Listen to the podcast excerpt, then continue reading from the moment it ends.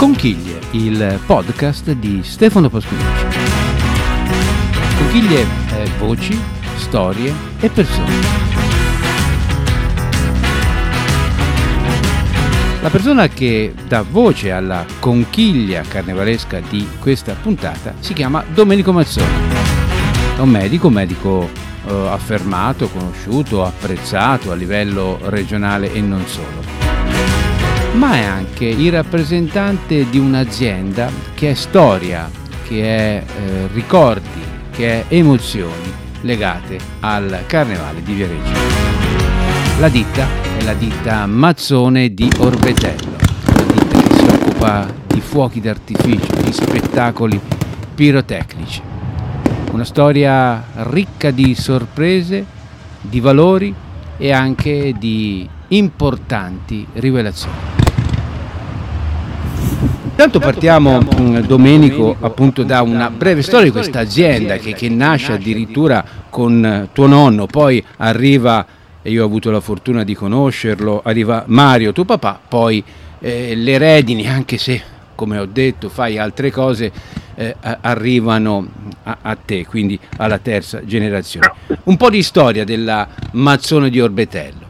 Esatto, io sono praticamente la quarta generazione di pirotecnici. Il mio sbirnonno faceva i fuochi d'artificio a Benevento, mio nonno, mio padre, e poi è arrivata a me l'azienda. Tutto nasce alla fine del secolo scorso, quando il mio bisnonno Mario Mazzone impianta questa fabbrica di fuochi d'artificio nel comune di Montesarchio, in provincia di Benevento, dove poi sarebbe nato il nipote, cioè mio padre Mario Mazzone.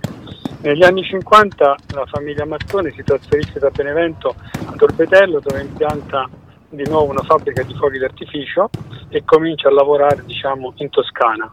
A quei tempi eh, la vita, diciamo, era molto dura e non c'era tanto lavoro, però man mano che si facevano conoscere eh, cominciarono ad avere sempre più lavoro e sempre più ad allargarsi, fino a che arrivarono a un certo punto che avevano quasi tutta l'Italia centrale, diciamo, come servizio. Io oh, prendo in mano questa attività alla morte, alla morte di mio padre, però ho seguito mio padre fin da piccolo e quindi ho visto man mano l'evoluzione e lo sviluppo, diciamo, di questa azienda di fuochi, sempre caratterizzata dalla manualità e dal fare tutto quanto a mano. Noi per anni non abbiamo comprato niente, abbiamo sempre fabbricato tutto, dall'A alla Z, i nostri, i nostri fuochi.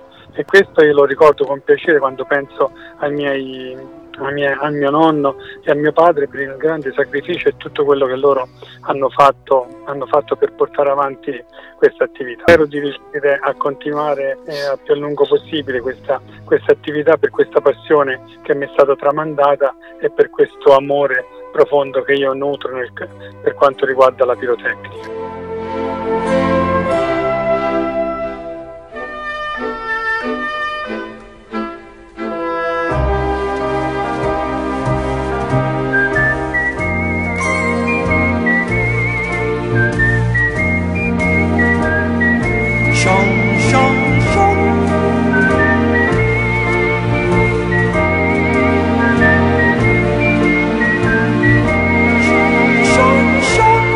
Dicevi che mh, la storia parte da Benevento, in una zona di grandi tradizioni eh, pirotecniche, poi lo spostamento in Toscana, Orbetello, ma eh, che cosa eh, significa, che cosa significava per un bambino vivere all'interno di una, eh, di una fabbrica di fuochi d'artificio? Materialmente, eh, fisicamente, cosa succedeva, cosa succede? Ora magari le cose saranno cambiate, ma prima, quando eri piccolino, cosa vedevi con i tuoi occhi nella fabbrica? Io personalmente mi occupavo, diciamo, dell'assistenza esterna a, a mio padre e mio nonno e gli operai. Io ero addetto a portare, diciamo, la colazione la mattina e la merenda il pomeriggio, con termos e caffè caldo e biscotti per quando loro si fermavano e facevano delle pause nella lavorazione. Quindi io ho cominciato man mano a entrare nel campo dei fuochi, osservando dall'esterno quando io andavo a portare, diciamo, la colazione o il pranzo o la merenda, e mi fermavo lì un pochettino con loro e osservavo sempre da lontano, con tanto rispetto e con tanta precauzione, la lavorazione di questi fuochi. E io quindi, andando avanti, diventando sempre più grande, sentivo sempre più grande in me questo interesse e questo amore nei confronti dei fuochi, dei fuochi d'artificio. E ricordo sempre con tanto tanto affetto quando mio padre e mio nonno, oramai avevo raggiunto la maggiorità, diciotto anni, mi dissero: ecco, vai a provare questa bomba in fondo al lago dove avevamo il campo prova. Io presi il mortaio, feci la buca e da solo, mentre loro dalla fabbrica guardavano, sparai questa bomba per prova, ecco. Sì. Come se fosse oggi, ecco. Bellissimo. Sono passati, sono passati quarantaquattro eh. anni, ma è come, come se fosse oggi. Eh, ci credo. Disse, ecco, fai te, fai la prova, fai tutto te.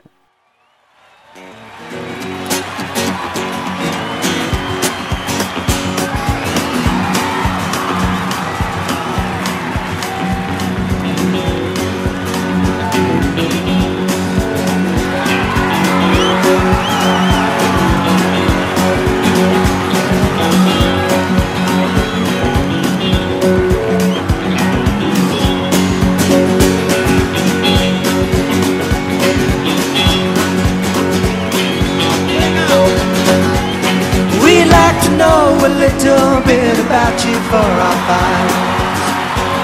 We like to help you learn to help yourself. Look around you, all you see are sympathetic eyes. Stroll around the grounds until you feel at home. And here's to you, Missus Robinson. Jesus loves you more than you will know. Whoa, whoa, whoa. God bless you, please. To Missus Robinson, heaven holds a place for those who pray.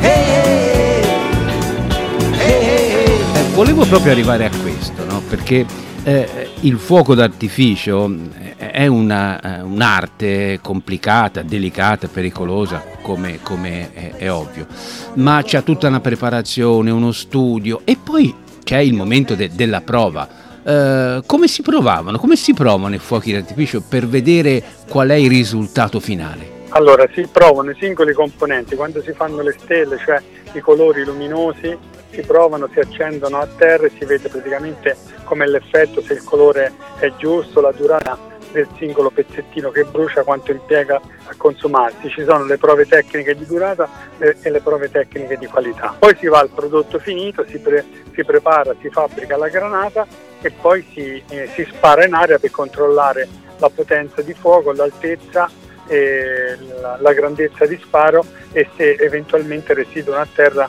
del, dei fuochi ancora accesi. Mm. E ci saranno state sicuramente delle eh, novità, dei cambiamenti.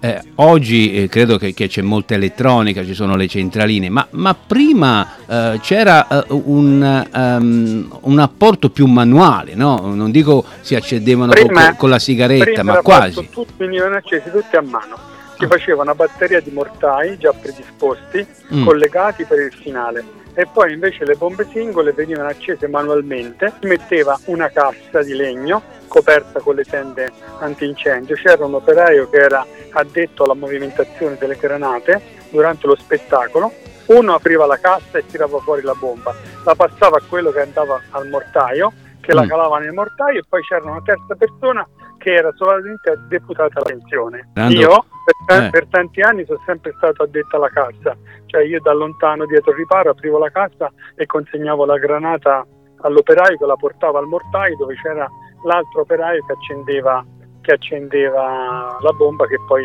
sarebbe andata in aria, ecco.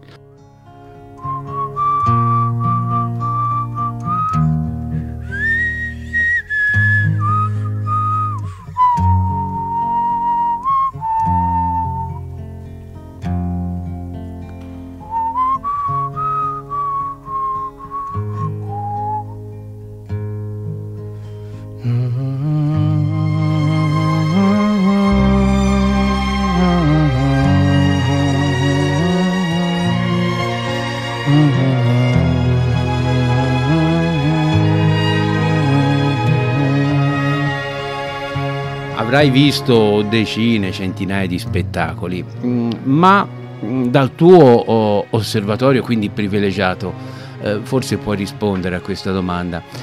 come mai ancora oggi, dopo decenni, dopo che la società ha, ha offerto e offre anche momenti di coinvolgimento e di emozione i, i più diversi possibili, guardare eh, uno spettacolo di fuochi d'artificio a qualunque età rimugina eh, dentro, scuote il cuore, fa nascere emozioni? Qual è il segreto dei fuochi d'artificio? I fuochi d'artificio ti riportano praticamente alla fanciullezza, ti fanno sentire contento, ti fanno passare qualsiasi problema. Se ci fai caso, quando spari i fuochi d'artificio non riesci a pensare altro che a guardare i fuochi che sparano. In quei momenti la persona annulla tutti i problemi, tutti i dispiaceri, tutte le sofferenze ed è focalizzato, attento ad aspettare che ci sia l'esplosione del fuoco d'artificio. E questa è la magia dei fuochi. Riescono praticamente a rapire le persone per un quindici minuti, venti minuti, mezz'ora, e a regalargli dei momenti di emozione pura e di non sofferenza. Molto bella questa, questa riflessione. Migliaia di persone, tutte uguali, tutte assieme, tutte con lo sguardo rivolto in alto verso un buio che, che si colora, che si illumina e che forse, anzi sicuramente, apre eh, scenari eh, individuali, appunto di, di mondi emozionanti, di ricordi, di sensazioni. Credo che sia davvero un, una cosa meravigliosa. In quei minuti non si pensa più all'altro, si aspetta solo che il fuoco spari e di vedere sempre altre cose e altri giochi di colori eh, in aria. Non si pensa ad altro. Finiti i fuochi poi ritornano i pensieri, però in quell'intervallo di tempo le persone non pensano per niente. E questo è il bello dello spettacolo.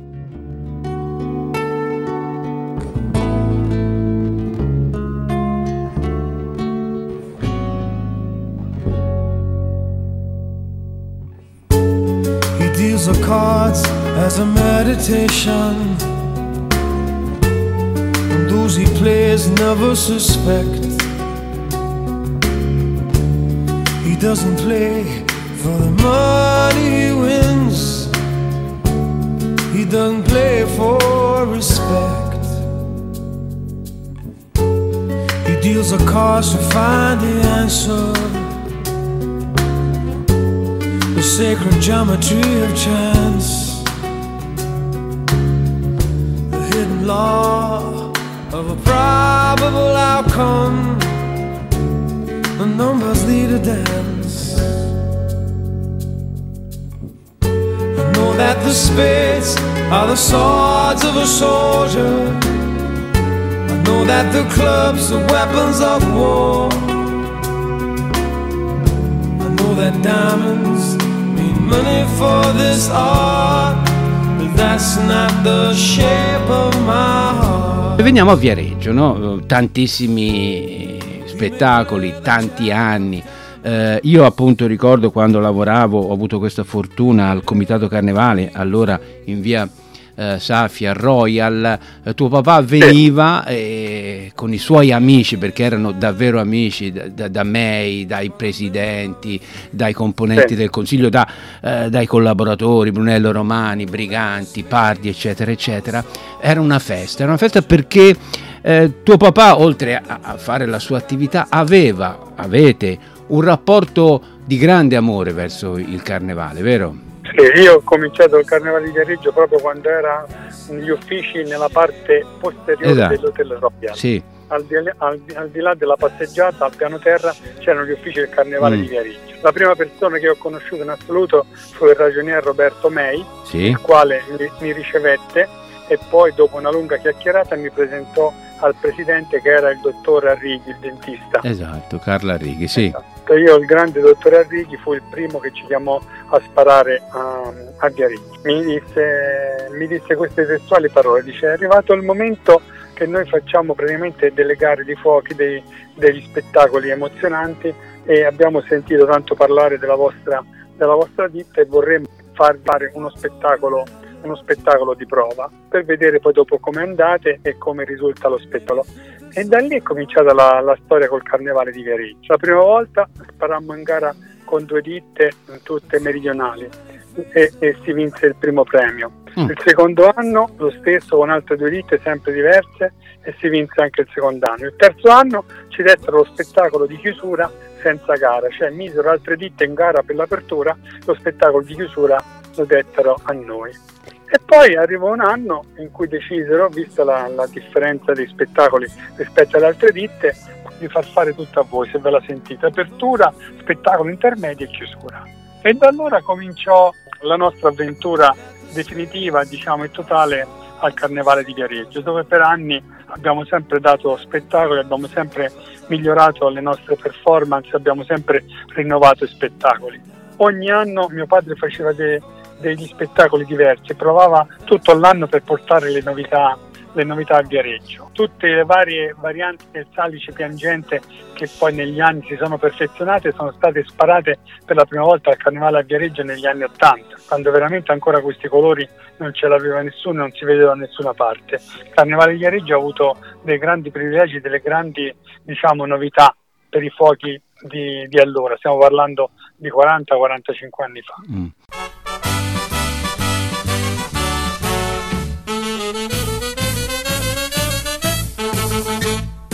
È arrivato col sole con l'amor dal mare, Carnevale che in gioia ci farà sognare, Viareggio gaia e bella, corra l'incontro con voler d'or, al ciel, al mar, al sole d'or, squillano le trombe, casse e tamburo, rullano e fan bum bum, e Carnevale bisogna amare, se vuoi godere non esitare, dammi un bacio via non farti più fregare, in riva al mare bello è l'amore fatto così, Re Carnevale, oh mio tesoro, ci dà il piacere, ci dà l'amore, danze, baci, mascherina, giovane bella, dite che ridi, un bel ricordo resterà, si resterà. Dietro uno spettacolo come quello che vediamo, abbiamo la fortuna di vedere a Viareggio, c'è, c'è un lavoro immenso, c'è sempre una ricerca di novità, eh, uno studio. Quanto, quanto dura appunto la preparazione di uno spettacolo,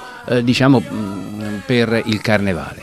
Solo per l'allestimento ci vuole minimo due o tre settimane per, per prepararlo, diciamo, in fabbrica, e poi ci vuole due giorni per montarlo sul posto. Ma già, col, ma già col materiale già tutto quanto finito, senza parlare della fabbricazione dei singoli pezzi, delle singole granate che compongono lo spettacolo, eh. solo per l'assemblaggio, solo per l'assemblaggio, per il montaggio, de, eh, per preparare, per fare i collegamenti delle varie granate, per preparare le scatole, per preparare i pacchi, per poi preparare tutti quanti i monogetti, le candele romane, gli accenditori, insomma c'è una lavorazione non indifferente. Il lavoro dei fuochi d'artificio è molto laborioso, eh certo, molto certo. molto impegnativo, molto pericoloso e molto affascinante. Eh certo, lo, ab- lo, stiamo, lo capiamo, e poi dalle tue parole emerge in maniera prorompente. Prima parlavi appunto dell'inizio del rapporto con il Carnevale, queste prime edizioni in, in gara con altre aziende, poi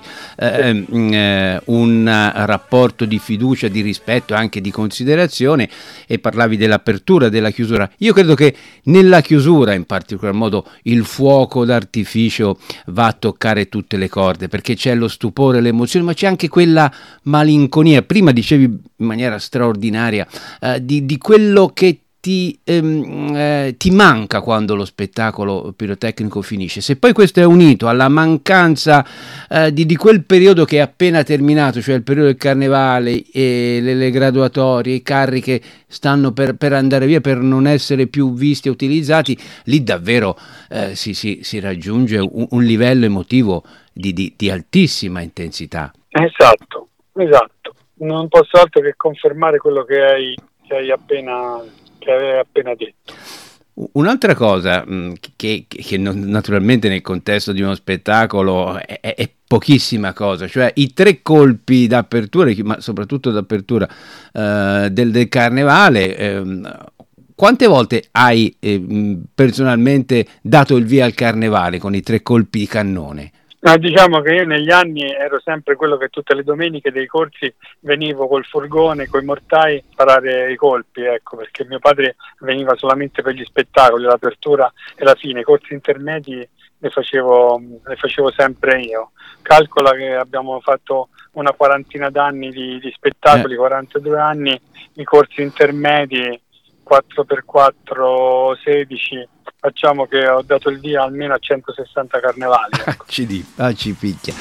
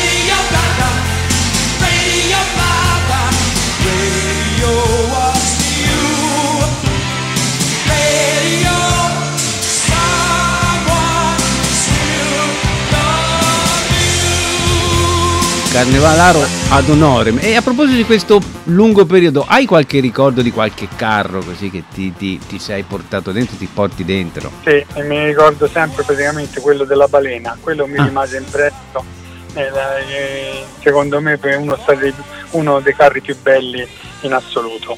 E poi il carro quello sul, sull'ecologia, sì. quello, del mondo che era, quello del mondo che era tutto quanto rovinato dalle plastiche, anche quello lì è un Eh, è uno dei carri che, che porto sempre nel cuore, uno dei carri più importanti e più attuali ancora oggi, e stavamo parlando degli anni ottanta novanta. eh eh. Sì. Allora io, Domenico, volevo chiudere questa mh, chiacchierata per me eh, davvero molto molto mh, emozionante con una storia che, che conoscevo e che mh, ti ho chiesto prima eh, se potevamo renderla ancor più pubblica.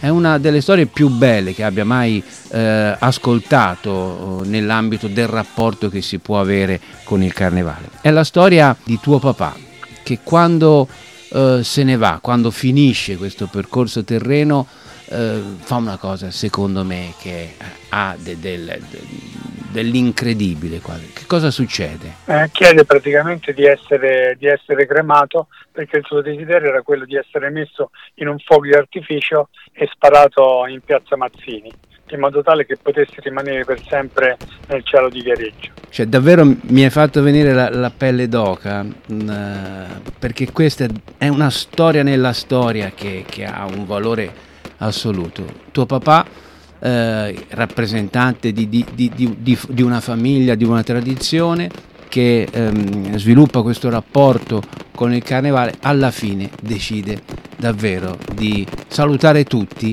nel, nel mezzo di uno spettacolo d'artificio, e credo che gli applausi, eh, le, le, le grida di, di stupore eh, in quel momento, in quell'anno, siano state ancora più forti, ancora più sincere, eh, venute dal cuore, perché pur non, lo sap- pur non sapendolo il pubblico in quel momento avrà avvertito a cosa eh, stava mh, diciamo così assistendo. Io davvero ti ringrazio, mi auguro che eh, la vostra storia possa andare avanti ancora così, anche se, come dicevo, ehm, eh, tu hai anche tante altre attività molto molto importanti, ma eh, dalle cose che ci hai detto, dalle cose che sappiamo, credo che la mh, ditta Mazzone di Orbetello ancora per tanti e tanti anni ci regalerà emozioni attraverso gli spettacoli pirotecnici, attraverso i fuochi artificiali.